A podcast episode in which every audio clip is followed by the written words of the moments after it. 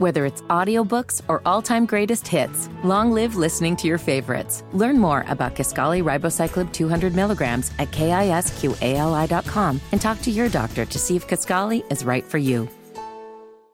From the heart of the Carolinas, a breath of fresh air, a voice of reason. This is the Vince Coakley radio program.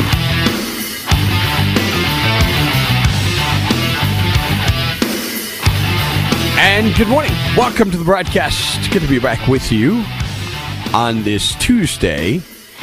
A lot of things to talk about. As you know, one of the things that's dominated conversation for many, many days now what in the world, what in the world have we seen in our skies in recent days? And who knows how long this has been going on? With revelations that some of these events go back to the Trump administration. With this in mind, at this hour, U.S. senators are getting a classified briefing on the matter of objects getting shot out of the skies above North America. Classified briefing. Now, who knows when we're going to find out any additional information?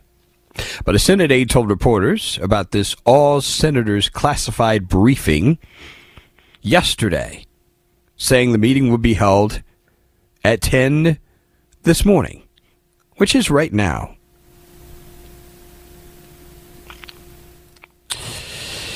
Senators also slated for a classified briefing on China for Wednesday. Now, the one today will focus on the mysterious object shot down over the weekend.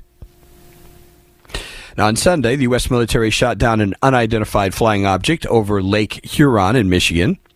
This is the fourth object since February 4th. Fourth object. That an unidentified object shot down over North America. The Defense Department or DoD said President Biden just before 2:42 p.m. directed an F-16 to fire an AIM-9X missile to shoot down an airborne object flying at nearly 20,000 feet over Lake Huron. That would certainly ex- make very clear the concern about aviation. This is definitely airline territory. If you're talking about 20,000 feet. The DoD raised concerns about the path and the altitude, noting it could be a hazard to civilian aviation. No kidding. The location chosen for the shoot down afforded us the opportunity to avoid impact to people on the ground while improving chances for debris recovery. No indications of any civilians hurt or otherwise affected. For good reasons, U.S. and Canadian authorities restricted some airspace over the lake on Sunday as planes were scrambling to intercept and try to identify this object. So the U.S. has shot down four objects over North America the past week. The first, that Chinese spy balloon off the coast of South Carolina, February 4th. The second and third, believed to be smaller balloons, shot down over Alaska and Canada. So,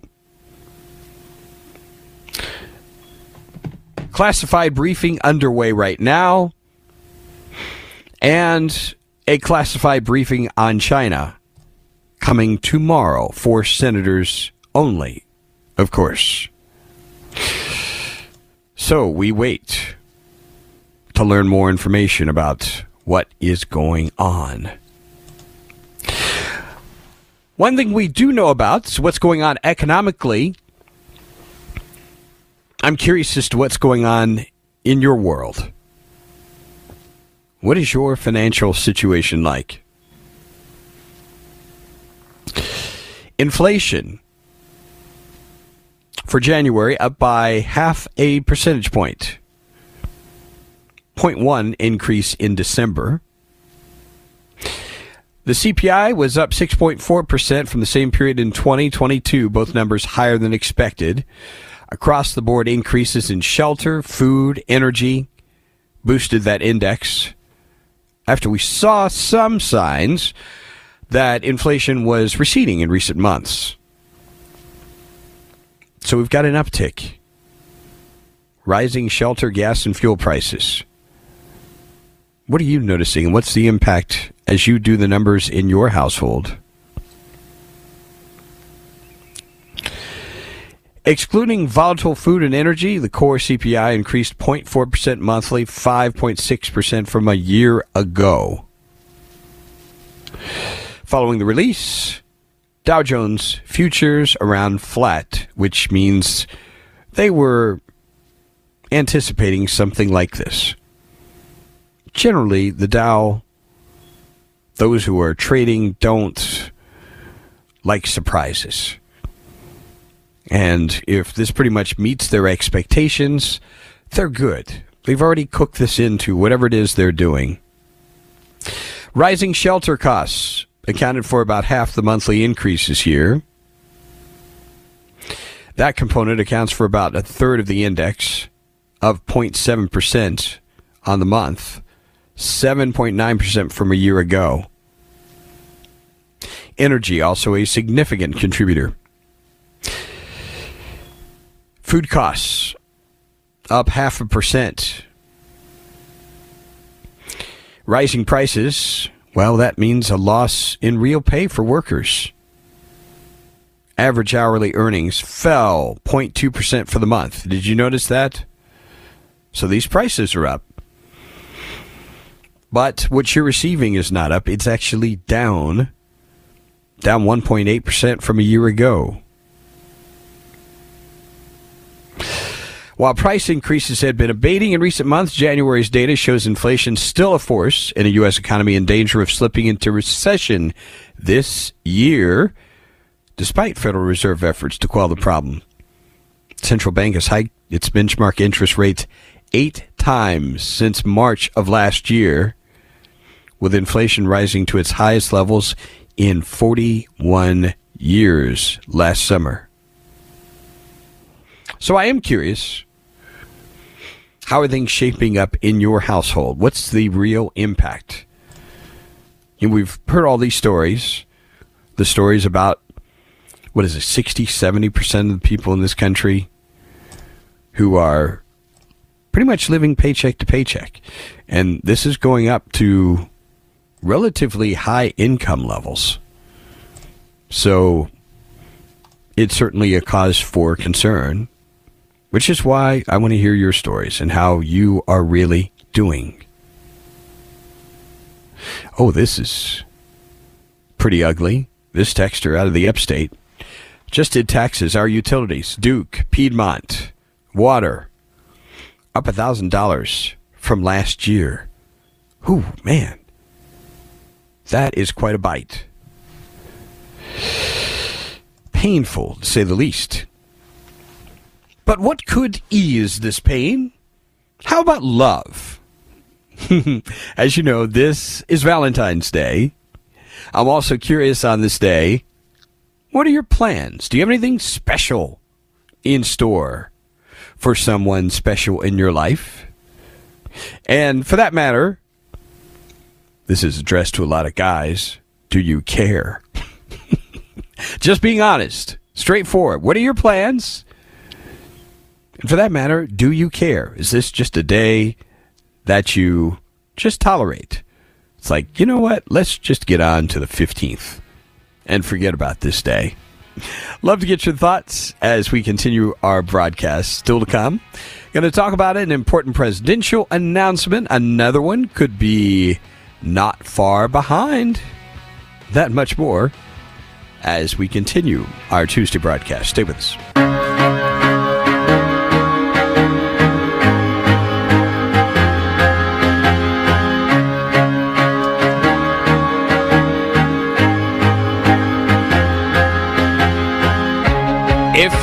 Like to join the conversation, the GS Plumbing Talk Line, 800 928 1110. The Common Sense Retirement Planning text line is 71307. So, what are your thoughts on what we have discussed thus far? Let's start here. Hmm. This texter saying we're senior citizens. The only reason why we're making it is because our home and vehicles are paid for. And my husband is still working Wow. That's certainly a lot. On these objects, so what did they shoot down? They didn't know the first one was here. It was allowed to fly across the country. How many spies are allowed to cross the southern border daily? Very good question. Vince, concerning the balloons, the first one flew across the U.S., shot down finally off the coast of South Carolina. The blowback on Biden was warranted. I really take these other instances with a suspicious mind. Maybe he wants to look better after letting China get what they needed. Also suspicious. There are no pictures. See, I'm very curious about that too. Are there pictures and video? The people going up in these planes to take them down, are they shooting these? Any video? Just curious.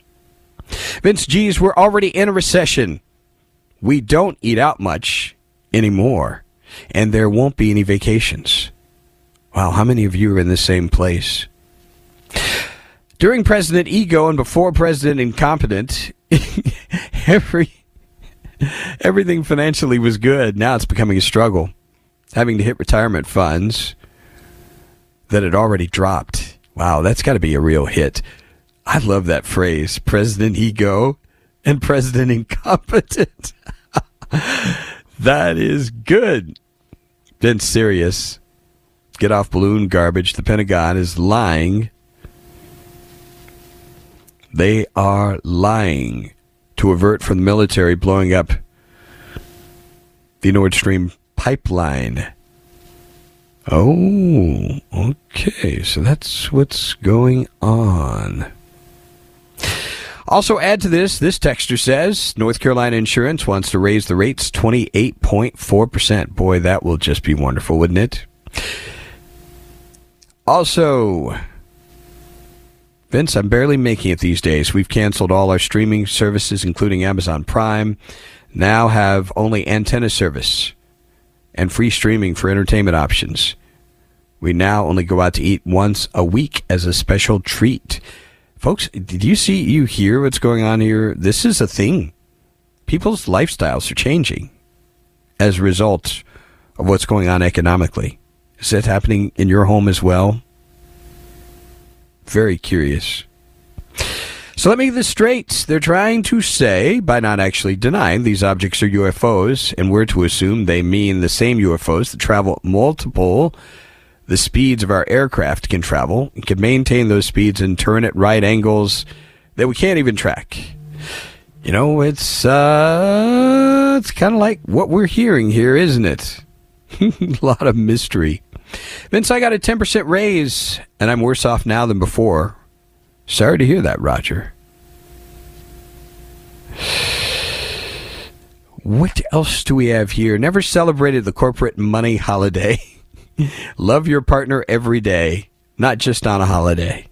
You know, that's some great advice, isn't it? Vince Valentine's Day is a scam cooked up by the card, candy, jewelry, and flower cartels. The only phonier holiday is Earth Day. I love this one. That is really clever.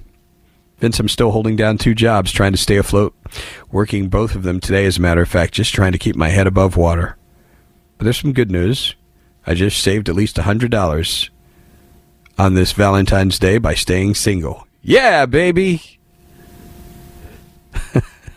Jeff, I would expect nothing less. That's pretty funny.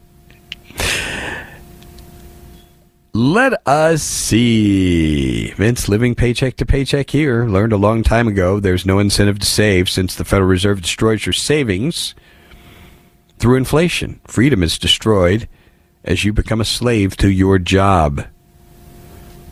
Um, no need to worry about inflation as long as the folks in D.C. still get to live as large as ever. Yeah, doesn't change for them, does it? They are doing great. I very quickly want to get to some audio. This is an announcement that was just made this morning. Did you hear about this? This is an announcement about the election actually, I don't think we have time to play this before the break. So we're going to wait until after the break to go into that. On the economic front, it probably is a good time for those of you in the Charlotte area. I, I promise, I'm not trying to depress you with this news, but at some point, you've got to hear about it. The city of Charlotte is going to ask the North Carolina legislature to raise taxes for transit and roads over GOP objections. You should know that your loyal Republicans stood firm. Tariq Bokhari, Ed Driggs, the lone Republicans, were the sole opposing votes for this. Charlotte City Council advanced a plan to ask the legislature to increase taxes to pay for a transportation uh, package of improvements. This was a discussion about federal and state legislative agendas. The vote 8 to 2, 8 Democrats, 2 Republicans. The mobility section of the state agenda says the city will work with the General Assembly to get a ballot measure that includes a permanent source of revenues for regional and local roadway, bicycle, pedestrian, greenway, and public transportation systems. Funding for the future of Charlotte's transportation could come in the form of a sales tax. Aligned to the bottom of receipts from shopping trips, the Charlotte area transit system has relied on a half cent transit tax to fund itself for more than two decades. I remember when we had, I think that was also a referendum. Half cent. So now the, the discussion is about increasing this by one penny or 1%. It would transform Charlotte's transportation system, according to these officials. The Mecklenburg County Board of Commissioners, not the City Council, would levy the new tax. One of the members of the council saying, the way our city's growing, we just can't afford to not even take a single step or be afraid to take a single step forward. So, uh, this is a clear message about our priorities, according to Mayor Pro Tem Braxton Winston. How excited are you about the possibility of another tax hike? Wonderful, just what you need. Stay with us. Whether it's audiobooks or all-time greatest hits, long live listening to your favorites. Learn more about Kisqali Ribociclib 200 milligrams at kisqali.com and talk to your doctor to see if Kisqali is right for you.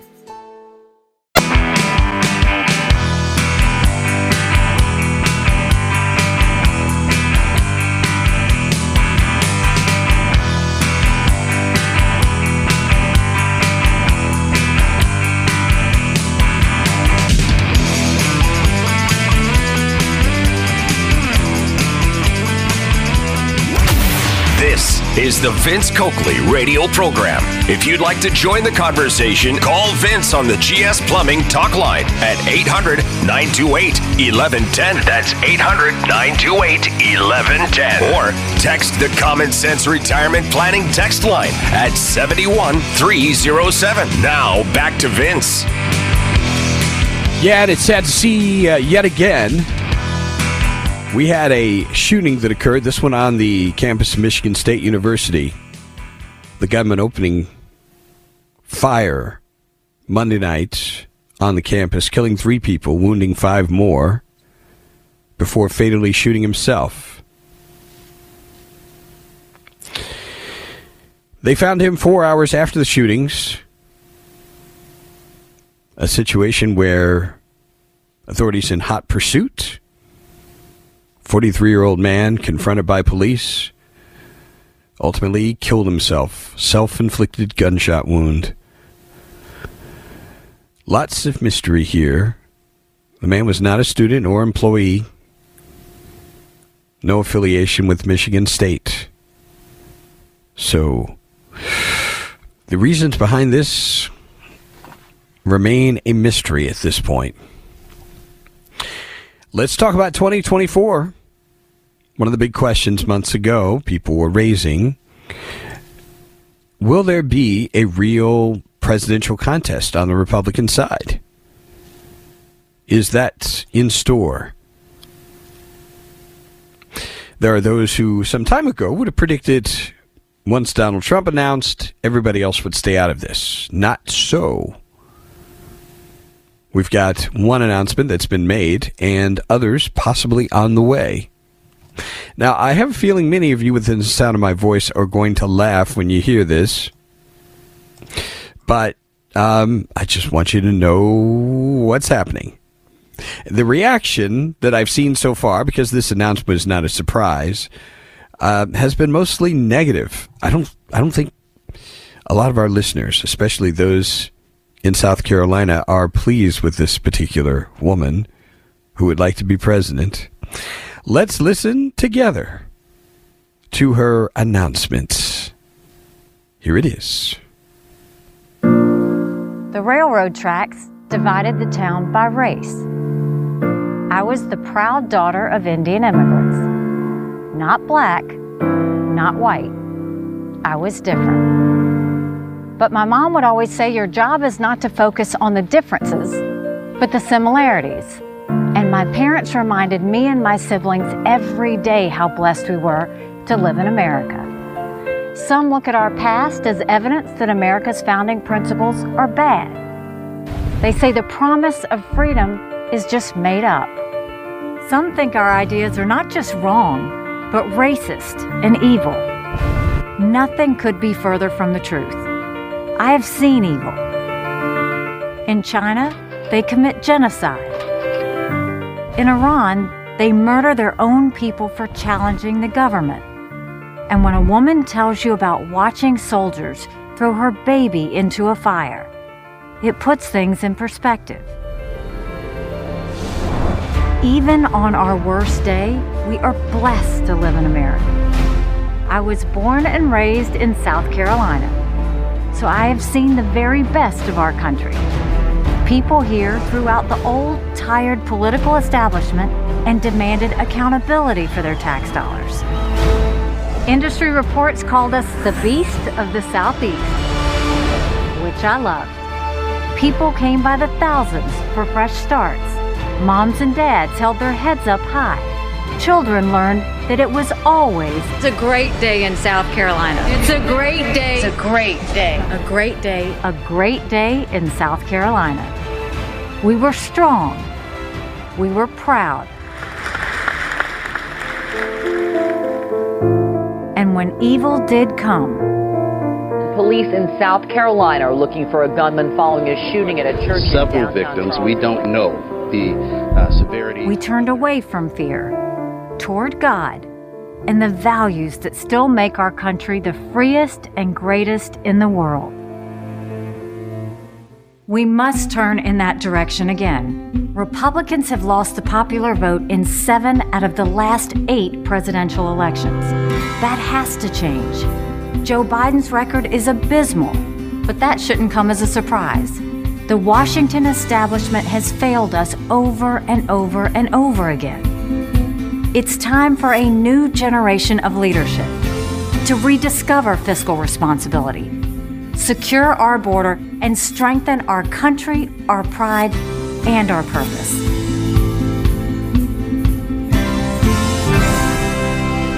Some people look at America and see vulnerability. The socialist left sees an opportunity to rewrite history. China and Russia are on the march. They all think we can be bullied, kicked around. You should know this about me.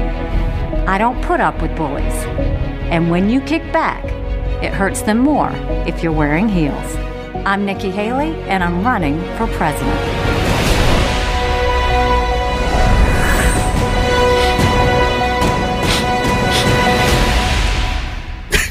It's so moving. I'm I'm being facetious, of course. I'm not making fun of Nikki Haley. Just having a little fun, okay? Just loosen up. What do you think? Are you impressed? Is that a compelling message? Very curious as to. One texter knows me all too well. Insert Vince snoring noise. You guys are terrible. Really terrible. You should be ashamed of yourselves. Nikki Haley is one of the World Economic Forum young leaders, which counts her out in my book. Jim out of Easley. Vince, it would be a really great day in South Carolina if Icky Nikki would leave South Carolina. I'm serious. You folks in the upstate are brutal. This texter saying I just threw up in my mouth. Nikki is full of it. She's just like Romney and help Democrats with every issue. She'll probably remove the American flag because it's racist. Wow. I'm serious. This is brutal. Absolutely brutal stuff. Oh my goodness. Some of this stuff. Eee. I hope Nikki doesn't get one vote. I'm serious. When I tell you this text line, text line is scrolling. It is really, it's really bad. it's scrolling. And most of the stuff, I'm serious, is along the lines of what you just heard. It's very, very negative. Vince, love your show. You bring great perspectives to the issues we are all experiencing in life. Well, I'm glad to hear that. and uh, glad to also provide some entertainment to you as well. Much more as we continue the broadcast, including conversation about another South Carolinian who has his eyes on the presidency. We'll talk about him when we continue.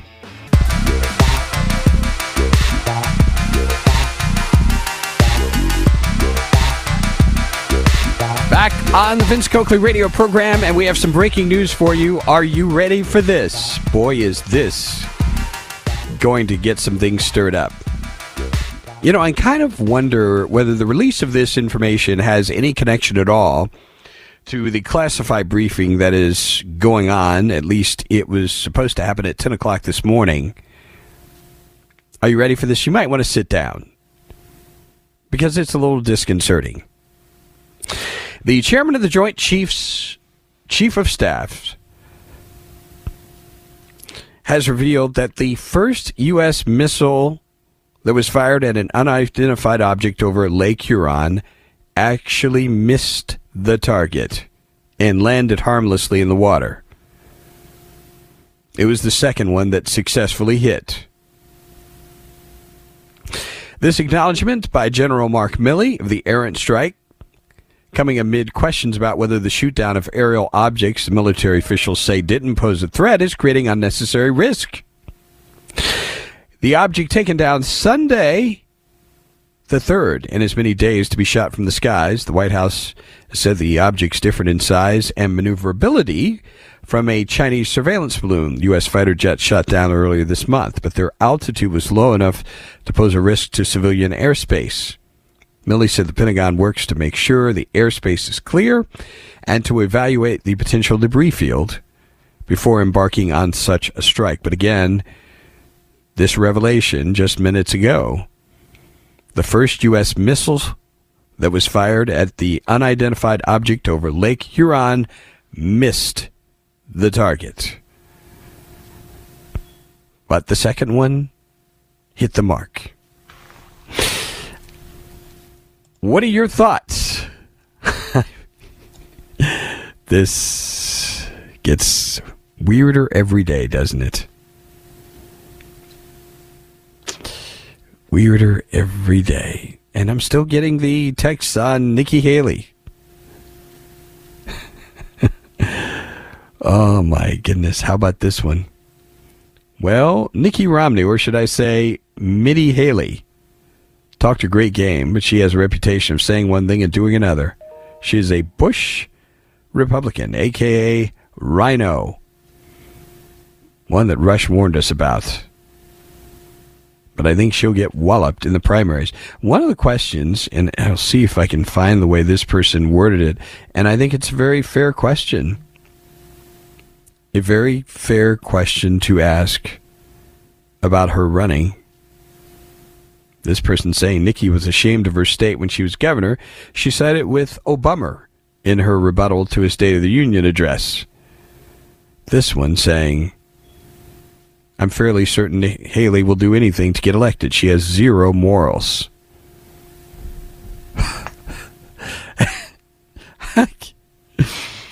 Nikki running for POTUS. I'll bet she can't win her home state.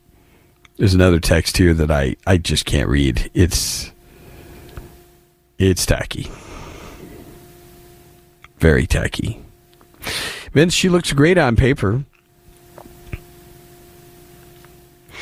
I think Nikki is a good candidate. The only people that hate her are Confederate holdovers mad because of her stance on the flag, which she handled well. So there you go, sampling of opinions on Nikki Haley. There is another person who is waiting in the wings. And who knows, we may have an announcement on this very, very soon. By the way, give you a heads up Transformation Tuesday, minutes away. It is Power Pack today because we're going to I don't know that we're going to finish touching on an important subject. We're going to address the revival subject from two angles. You'll be quite intrigued. South Carolina Senator Tim Scott, according to the Daily Beast, is gearing up to jump into the race for president with a message sharply contrasting that of former President Donald Trump. Scott is the only black Republican in the Senate, plans to test a message focused on unity and optimism, and is excited to share his vision of hope and opportunity and hear the American people's response. That's the word from Jennifer DeCasper, a senior advisor of Scott. We need to reach out and have Tim Scott in this program again. As the GOP deals with how to move on from Trump and Trumpism, Scott would enter a field that's set to include Nikki Haley, who you just heard about. Despite Florida Governor Ron DeSantis not formally declaring a candidacy, Trump's already gone scorched earth on him and has set plans to derail Nikki Haley. Scott has positioned himself as a rising star in the party, chosen as the Republican to deliver response to President Joe Biden's joint address to Congress back in 2021. He's already set to speak in South Carolina Thursday during a Black History Month celebration followed by a stop in Iowa, the first state in the Republican primary, later this month. So, what do you think? Tim Scott jumping in. What does he have to say? And are you ready to hear it?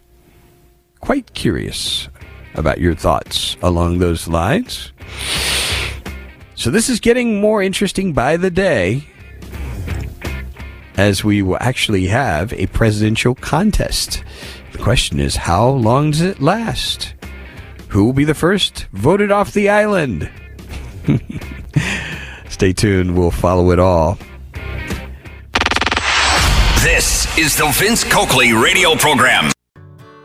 Whether it's audiobooks or all-time greatest hits, long live listening to your favorites. Learn more about Kisqali Ribociclib 200 milligrams at kisqali.com and talk to your doctor to see if Kisqali is right for you.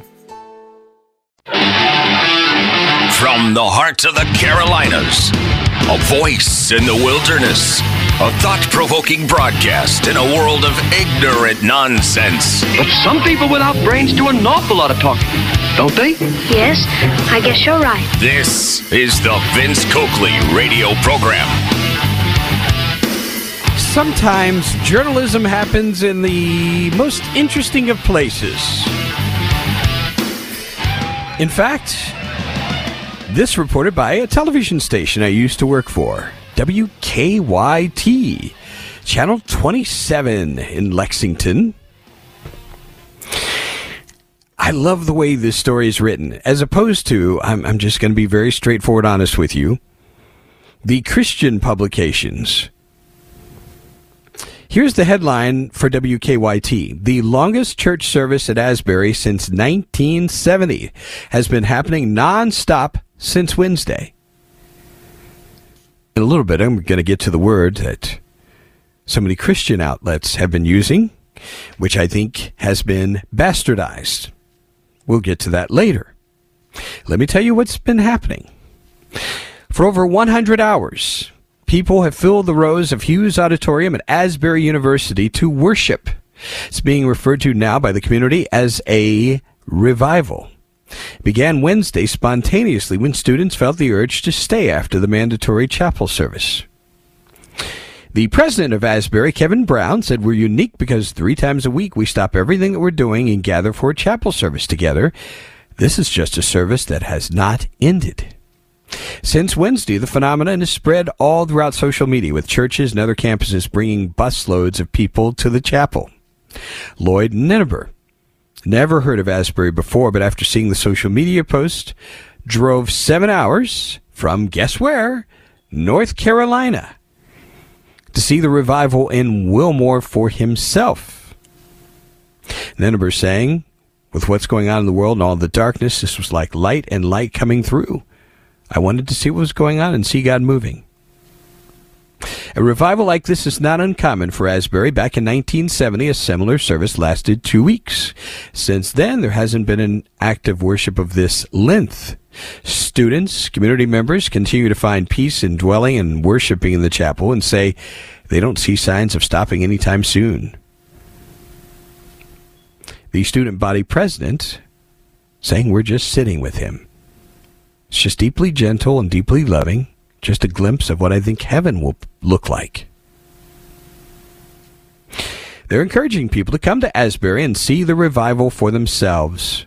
If it's for 20 minutes, a couple of hours, for the week. you Can't lose anything, but you can gain everything. The message out of Wilmore, Kentucky.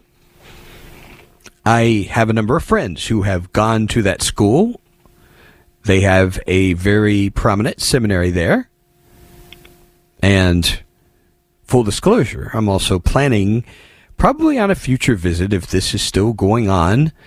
I might very well make the 30 minute trip from Lexington next time to go there uh, if time permits. I'll just be very curious to check it out. So I want to as well share with you a couple of items from a couple of really good friends of mine because it expresses my heart regarding these matters. Let me just say, for purposes of understanding where I'm coming from, I don't generally like the use of the rev- word revival in the way it is used. Most of the time, it's a reference to church services. And my heart and concern is that we move beyond that. If you if you've been listening to this program, if you heard what I started to share with you on Friday, a great piece by Tim Keller we may continue today, where he's talking about real revival. Now, here is where I part from where many people are. There are a lot of people who get excited about church services. I I don't think these things have to be against each other. I think there's something to experiencing extraordinary manifestations of God's presence. That's wonderful. There has to be an outgrowth of that that manifests itself in real human transformation and social transformation. If neither one of those things happen, I remain skeptical. And that's really honestly where I am today. Let me share with you a couple of posts from dear friends of mine, beginning with Steve Crosby. I love his heading for this that he posted just today. Crabby old man rant warning. I've been a lifelong charismatic believer for lack of a better term though hardcore modern charismatics want nothing to do with me, which doesn't bother me at all. So I've been a lifelong charismatic 50 years, seen a lot, the marvelous, the good, the bad, and the ugly. My beef with the state of affairs in modern Pentecostalism and charismaticdom that I've experienced is neither have an anthropology, sociology, or ethics worth a dime, and revival is not the solution. Wow. I think you understand where Steve's coming from. He's talking about substance, anthropology, sociology. What's he talking about? He's talking about relationship, ethics. If that doesn't change, we've just made a bunch of noise. And we have this. I so appreciate this from Lauren. Lauren used to be a youth pastor years ago.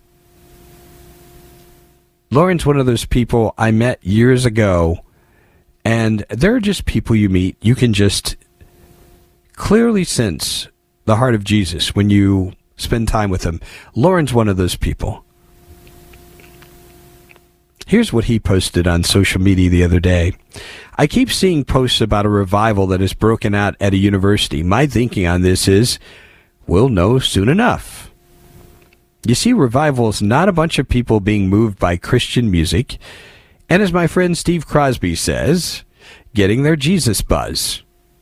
It is community committed to embracing the ethics of Jesus Christ taught in the Sermon on the Mount. Are they choosing to love and forgive their enemies? Are they putting aside all forms of retaliation and violence and committed to being peacemakers? Are their hearts turning towards caring for the poor, marginalized, and the outcasts. In other words, is love as an action at its core. Following Jesus actually looks like something that is witnessed and experienced by the communities in which the followers live. Anything else is just more religious noise. I'm a skeptic. Until I see the poor being fed, housed and clothed, the LGBTQ community embraced and welcomed, the elderly and disabled cared for, people from opposing political and societal groups laying down their lives for one another, etc. A big group singing together for days is just Christian Woodstock, unless the community actually witnesses and experiences the love of the Father firsthand. My goodness. When I read this from Lauren the other day, I was like, yes, yes, yes. That phrase, Christian Woodstock, man, that'll preach. Want to get your thoughts as we continue our Tuesday broadcast. Stay with us.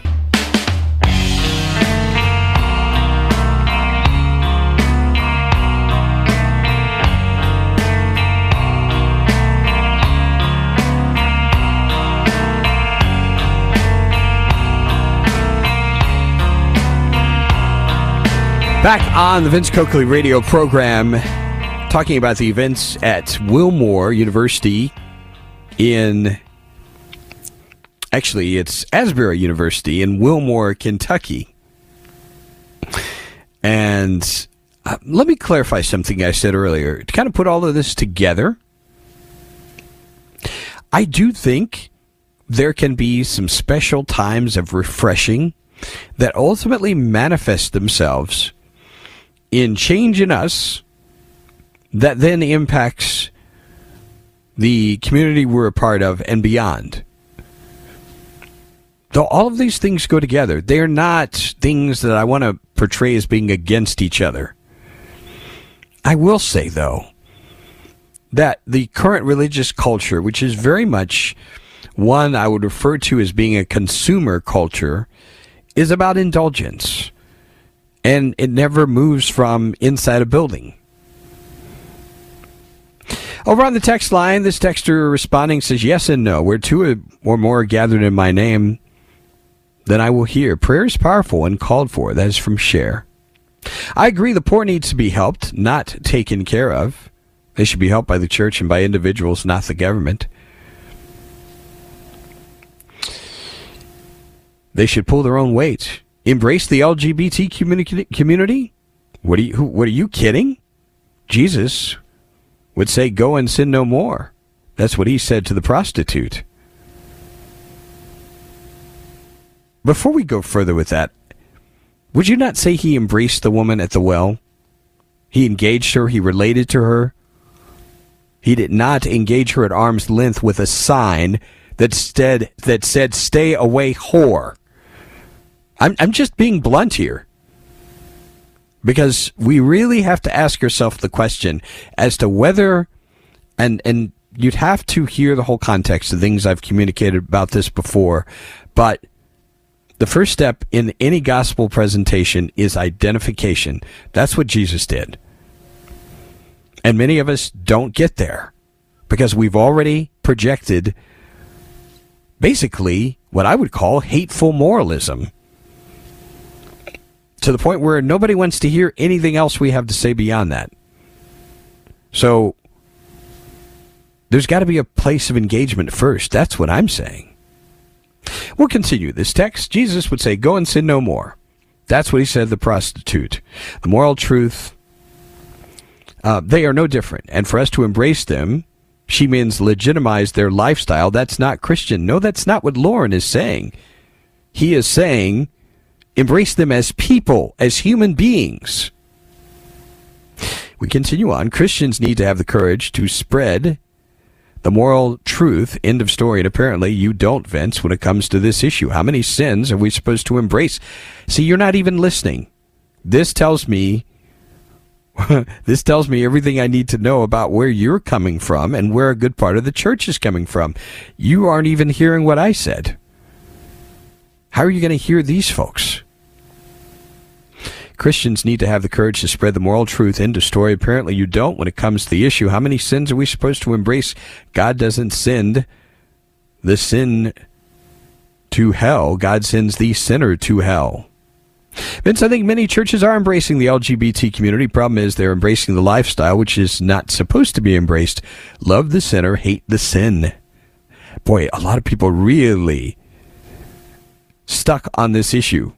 Let me just clarify. I don't know. I've not talked to Lauren about this particular aspect. As I understand Lauren, what he's talking about here is embracing people, no matter who they are. I would tell you that I think in a unique way the church has projected a an ire, a contempt for people in this community in ways they've not communicated toward anybody else. How do I know this? I've been around here for more than 50 years. I've been watching and I hear from people and hear their stories and I know what's going on and what they are getting from church and religious people.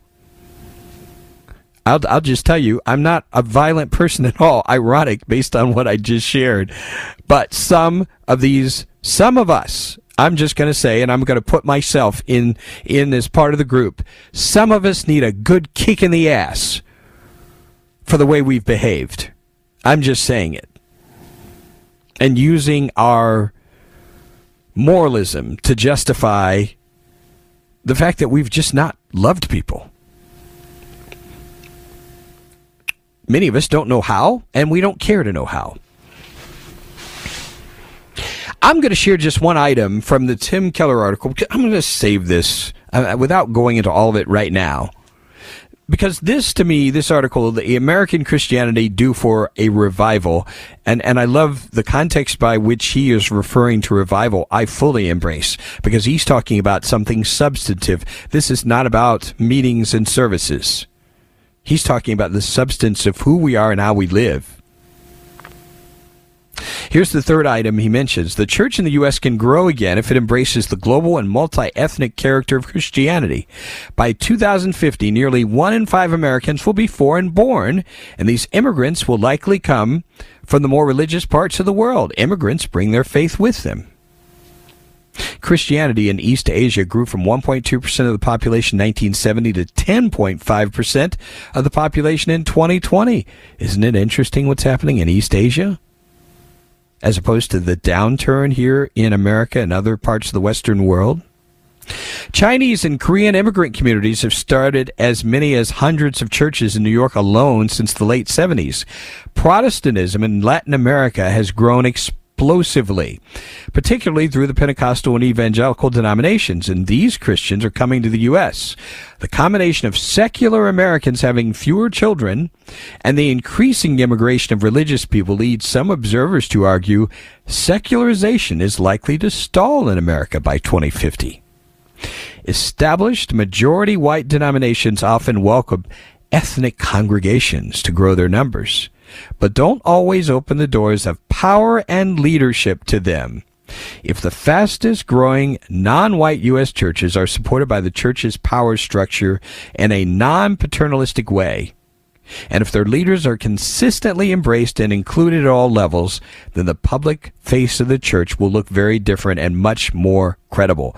What's the point Tim Keller is making here? The point I've been making to you about politics. We've done the same thing in the church we've done in the political system. It's a fraternity. It is. And I can tell you from my experience, I spent many years as part of a predominantly white Christian organization that did a lot of lip service to concern about people outside, but there was really no tangible no tangible behavior that demonstrated anything of substance. None. It was a fraternity. And based on, you know, and I'm just going to say this. You know, I know people have their preferences, music, preaching, whatever. That's not even the issue. I think it was Martin Luther King who said the most segregated hour in America is 11 to 12. And it is. And that, in many ways, has not changed, has it? So it's not just a matter of members, it's a matter of leadership. Something to think about. Much more as we continue our Tuesday broadcast. Stay with us. Whether it's audiobooks or all-time greatest hits, long live listening to your favorites. Learn more about Kisqali Ribociclib 200 milligrams at kisqali.com and talk to your doctor to see if Kisqali is right for you.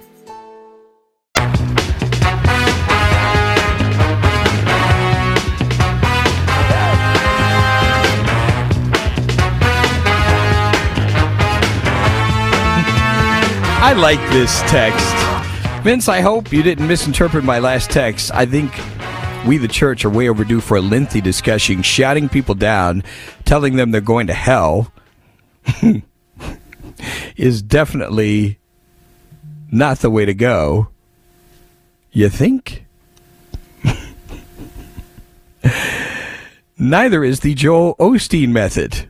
There needs to be a balance in between. Yep. I tried social church before, which is where a bunch of so called Christians get together some weekly event. It was too clicky. My friend and I quit that after one month. We can talk all this over whenever we meet. Oh, so you think we're going to meet and talk about this? no, I always enjoy your post. Uh, you, I love how thoughtful Jeff is. Vince, I was just wondering if we have to embrace the LGBTQ whatever why are they not embracing us? Why do they not understand where we're coming from? Hmm. With our children. And then we push back on them. Only because we push back on them, we're accused of being white supremacists and racists.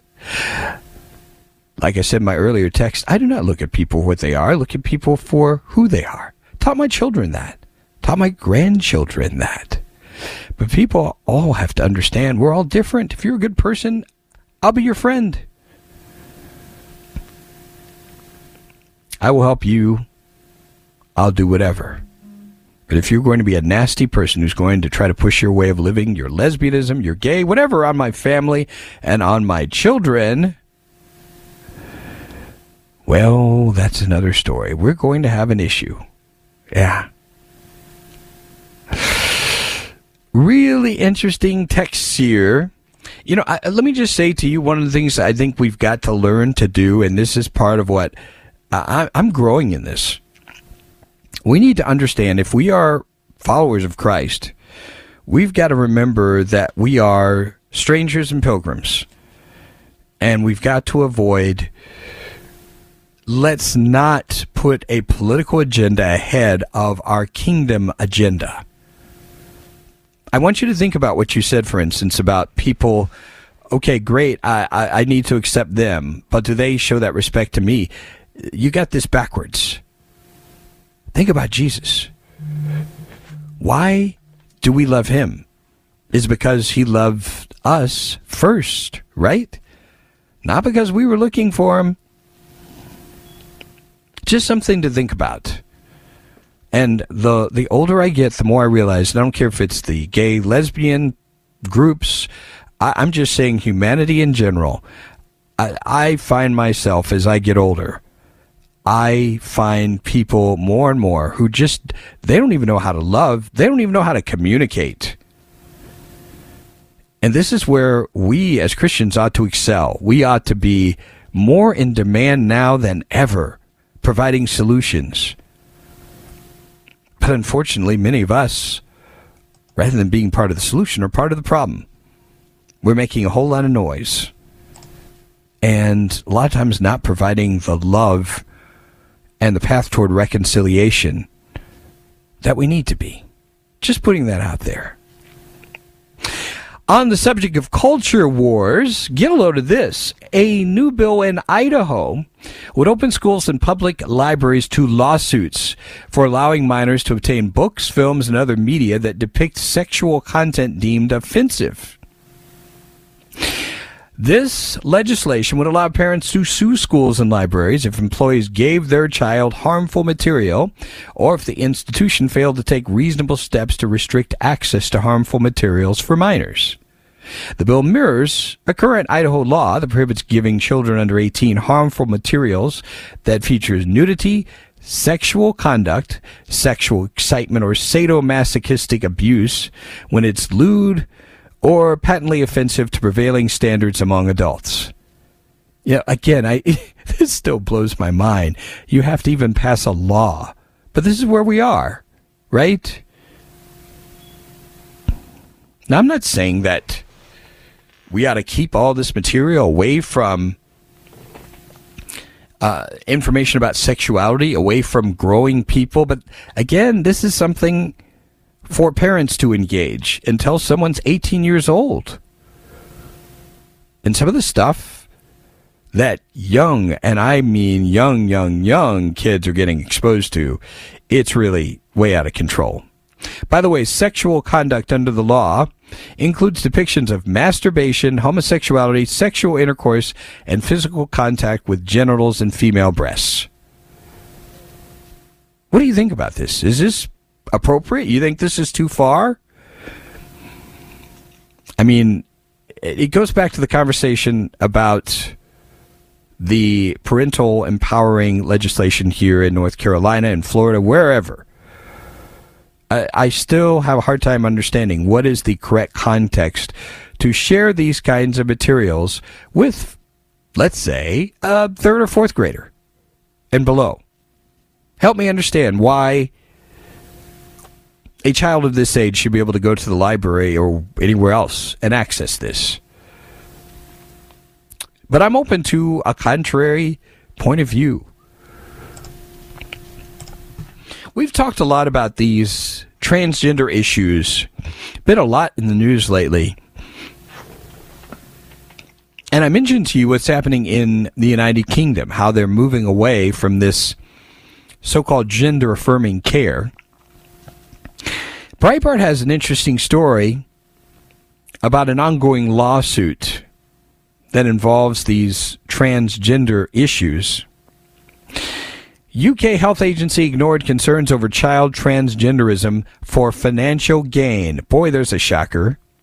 The infamous UK government run Tavistock Child Transgenderism Clinic has been accused by one expert of having ignored medical concerns for financial gain. This is among a series of shocking claims by a former governor. Dr. David Bell, former governor of the now infamous Tavistock and Portman NHS Foundation Trust, has alleged the Health Services Gender Identity Development Service ignored issues involving how transgenderism was being pushed onto children for financial gain. Bell has become one of Britain's most prominent critics of the service. By the way, it was ordered to wind down last year after a report, found it was not a safe service for children to be subjected to. Imagine that. According to a report in the UK's establishment adjacent newspaper of record, The Times, further revelations into the questionable operations of GIDS are to be published in a book later this week, which will contain testimony from a number of experts linked to the clinic. In the book, Dr. Bell is said to describe the Tavistock Trust as benefiting immensely from the GIDS service, with the service proving to be like gold dust financially for the NHS linked operation, with any criticism the child genderism services operation being sidelined as a result. What a surprise! All about money. And they had to shut this thing down. I hope I hope this kind of revelation comes to America. We can only hope. Stay with us.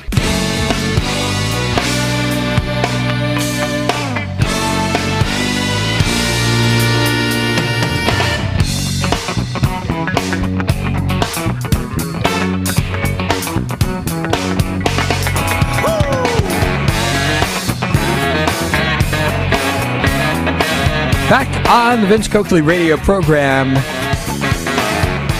on this legislation in Idaho, I believe. Vince, I don't think it goes far enough. I think those materials not only shouldn't be accessible until it's age appropriate, and then age appropriate should only be determined by the parents. And I agree with it being criminalized. I think it's just disgusting how they want to sexualize the youth of our nation so that they can be happy with their own choices. Yep. This is about affirmation for adults. I've said this plenty of times, folks. These are people trying, in many cases, to extort an identity out of you. Just putting that out there.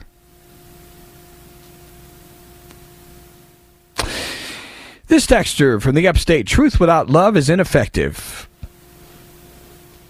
But love without truth is hypocrisy. I have to be careful not to love someone to destruction. That is from Max. Just a sampling of some of the items here. Also, this reading, writing, and arithmetic. Parents can share those materials. The sexual stuff. Pedophilia is now becoming acceptable.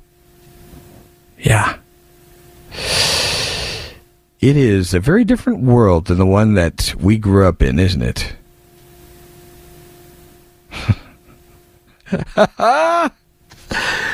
oh, I, I have to go over some of this. I have to be really careful. Vince, the left, they don't seem to have a problem with Rihanna the Scarlet Woman of Babylon coming down from the sky surrounded by unborn spirits, which was very occultish at halftime of the Super Bowl. oh my goodness. This is a really profound text. If we're followers of Christ, we follow him. Many in the church have decided he follows us. Ooh. That's pretty uh, staggering. But I get your observation there. Time for us to take a look at the day in history. Christopher, how are you? Doing good, Vince. Happy Valentine's Day. Hey, same to you, man. You, you have any special plans today? Oh, I'm in the midst of them. You know, I kind of make it a Valentine's week. It's Valentine's season around my place, so. Oh, good for you. Yeah. Love is the coal that makes this train roll. Ooh, I like this. I have to remember that one. Love is the coal that makes this train roll. I can't take credit for that. That's impressive. Well, we have a lot of items here as we take a look at the day in history. We begin way back in the year 270. Remember where we started our discussion. This saint was beheaded by order of Claudius the Cruel because he kept marrying people. Who was this saint? They beheaded a saint? I, I, I, don't know. I, I, I don't Oh, know. come on. What were we just talking about? Oh, Valentine's. There Saint Valentine. go. Okay, very good.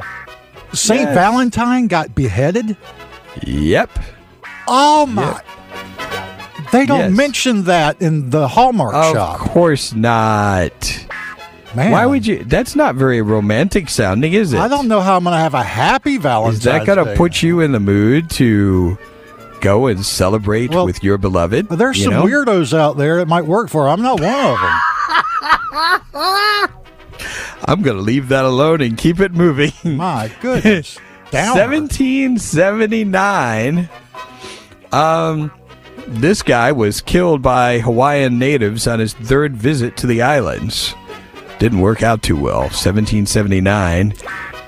That was. Uh, do you happen to know that one by chance? Uh, it's it's no. Captain Cook. Captain Cook was the guy. And you want to talk about a really bad Valentine's Day? How about 1884? Teddy Roosevelt's wife and his mother both died within hours of each other. Have you seen his journal entry from that day? No. Tell me about it. Uh, the love has left my life, or the light has left my life. Oh, I believe he wrote. That's all he wrote in his diary for that day. Is the That is so light has sad. left my life. Oh, gosh. Uh, so How en- terrible. enjoy your time with your loved ones today. Oh, really embrace it. Tell you, uh, yeah, but we're really making people feel good, aren't we? Yeah, figuratively Uh, and literally. you know, embrace the- your love. Oh, and and it you know the hits keep coming. 1929, we had the Valentine's Day massacre in Chicago, a gang war between Capone and and Moran. The Bugs lost, by the way.